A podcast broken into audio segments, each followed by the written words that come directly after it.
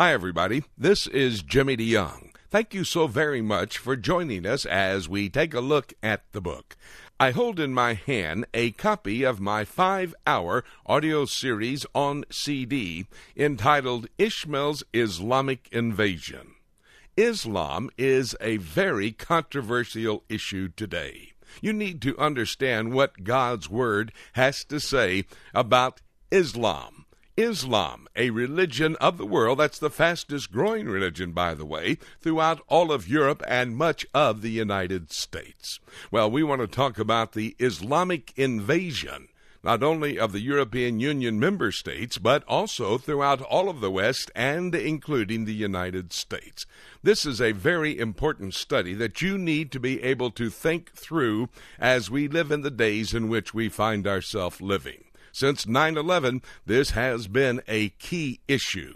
So if you'll take a moment now, we'll listen to the Islamic invasion, and then we'll be back and tell you how you can get your own copy of this five-hour audio series on C D entitled Ishmael's Islamic Invasion. Let's now listen to our study, The Islamic Invasion. And if you're going to place the rapture in the book of Revelation, you've got to place it between chapter four, verse one, and chapter four, verse two.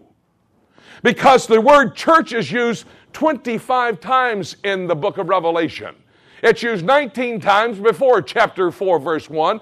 It's used six times after chapter nineteen, verse eleven. It's used zero times between chapter four, verse one and chapter nineteen, eleven.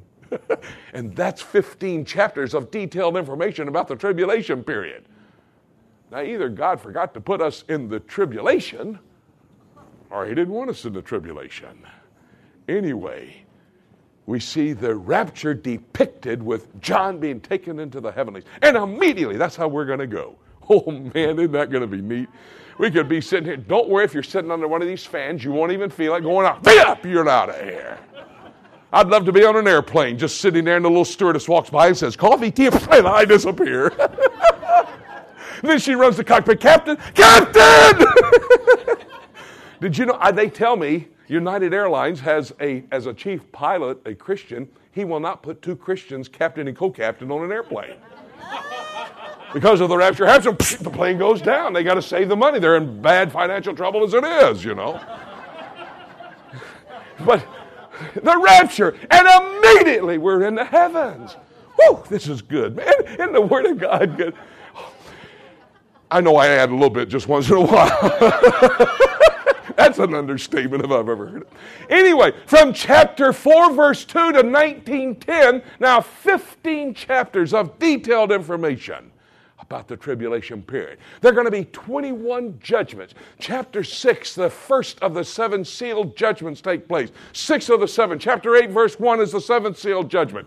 By the way, that's an interesting judgment. Chapter eight, verse one says there will be silence in the heavens for the space of a half an hour. There's not going to be many women until the midway point of the tribulation in heaven. Sorry, ladies. I'm sorry. I got to quit that. Anyway, here's, so we see these seven trumpet, uh, seven sealed judgments. Chapters eight, nine, and eleven, the seven trumpet judgments. Chapter sixteen, the seven vial judgments. Now, I'm not teaching the book of Revelation. I'm giving you an overview. Chapter four, verses one and two, the rapture of the church. Chapter four, verse two to nineteen ten, fifteen chapters of detailed information about the seven-year tribulation period. Chapter nineteen eleven. Go over to chapter nineteen just for a second, and let me show you what happens in chapter nineteen and verse eleven.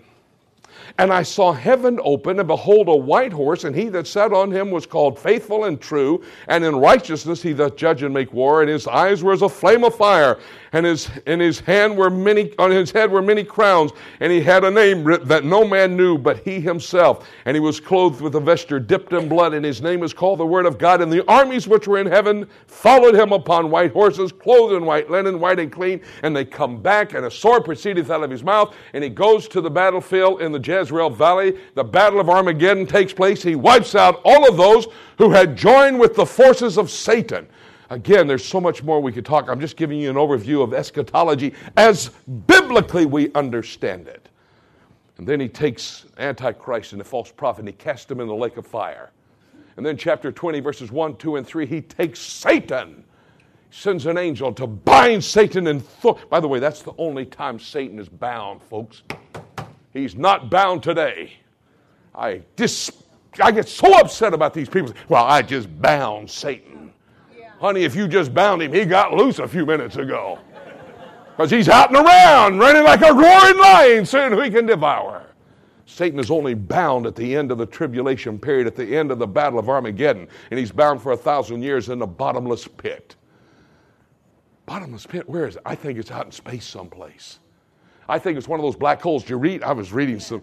Uh, the, the Don, he loves astronomy over there. Did you hear about those two black holes about to collide? I was reading about that the other day. Two black holes are going to collide. And we're in trouble because it's going to just put off all kind of heat. It's going to happen in a million years, so be ready in case it happens. But anyway, I think when these black holes, it sucks, sucks everything into it is where Satan is going to be. Bottomless pit, it can't be on earth. If you go all the way to the bottom, you're out the other side, so there's no bottomless pit on earth. So it's probably in one of these black holes, but he's going to be bound there for a thousand years. And during that time, at that time, the millennial kingdom will unfold, and Jesus Christ, Revelation chapter twenty, verses four, five, and six, will rule and reign for a thousand years. There's that kingdom he promised. That kingdom he was preparing and presenting to the Jewish people. That kingdom that is a prospect for the very near future. That's biblical theology. The Quranic version.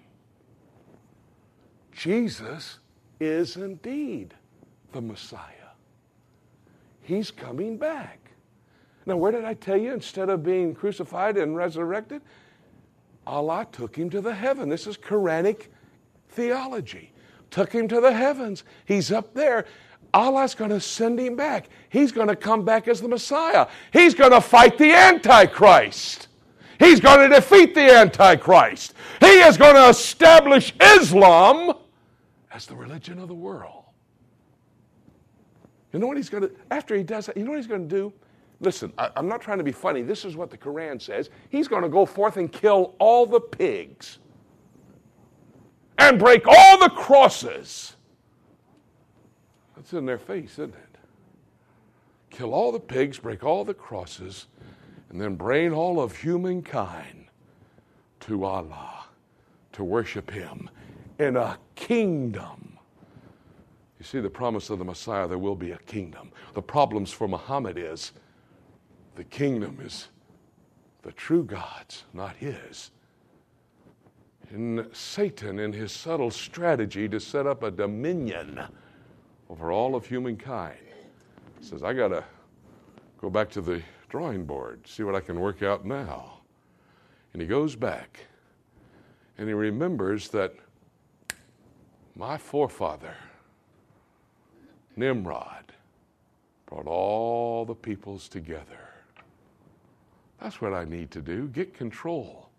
Reverse what happened at Babel when they were scattered. I'll bring them under one umbrella. I have established Islam.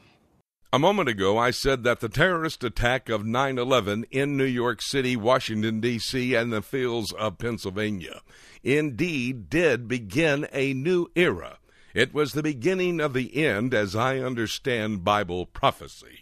And Islam plays a key role in end-time events. You need to have your copy of Ishmael's Islamic Invasion.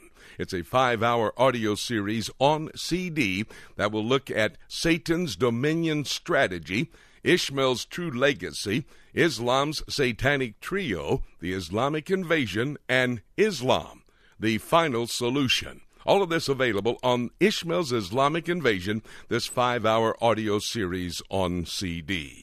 If you'd like to get your own copy of it, call our toll-free number. It's eight seven seven, six seven four, three two nine eight. You can make your order that way, or you can go to our website, prophecy today dot com, but make certain that you get your copy of Ishmael's Islamic Invasion, the five-hour audio series on C D. A very important study that you need to have at this time in history. And by the way, let me say thank you so much for joining us as we've taken a look at the book right here. We are thrilled when we have opportunity to take the Word of God, open it with you, and share the truths found therein. And, of course, as we do that, we become more and more aware that Jesus Christ could come at any moment. He could shout, the archangel will shout, the trumpet of God will sound, and we'll be caught up to be with him forevermore. Oh, as I think about that, you know, that could happen at any moment. So there's nothing left for me to say, except let's keep looking up until...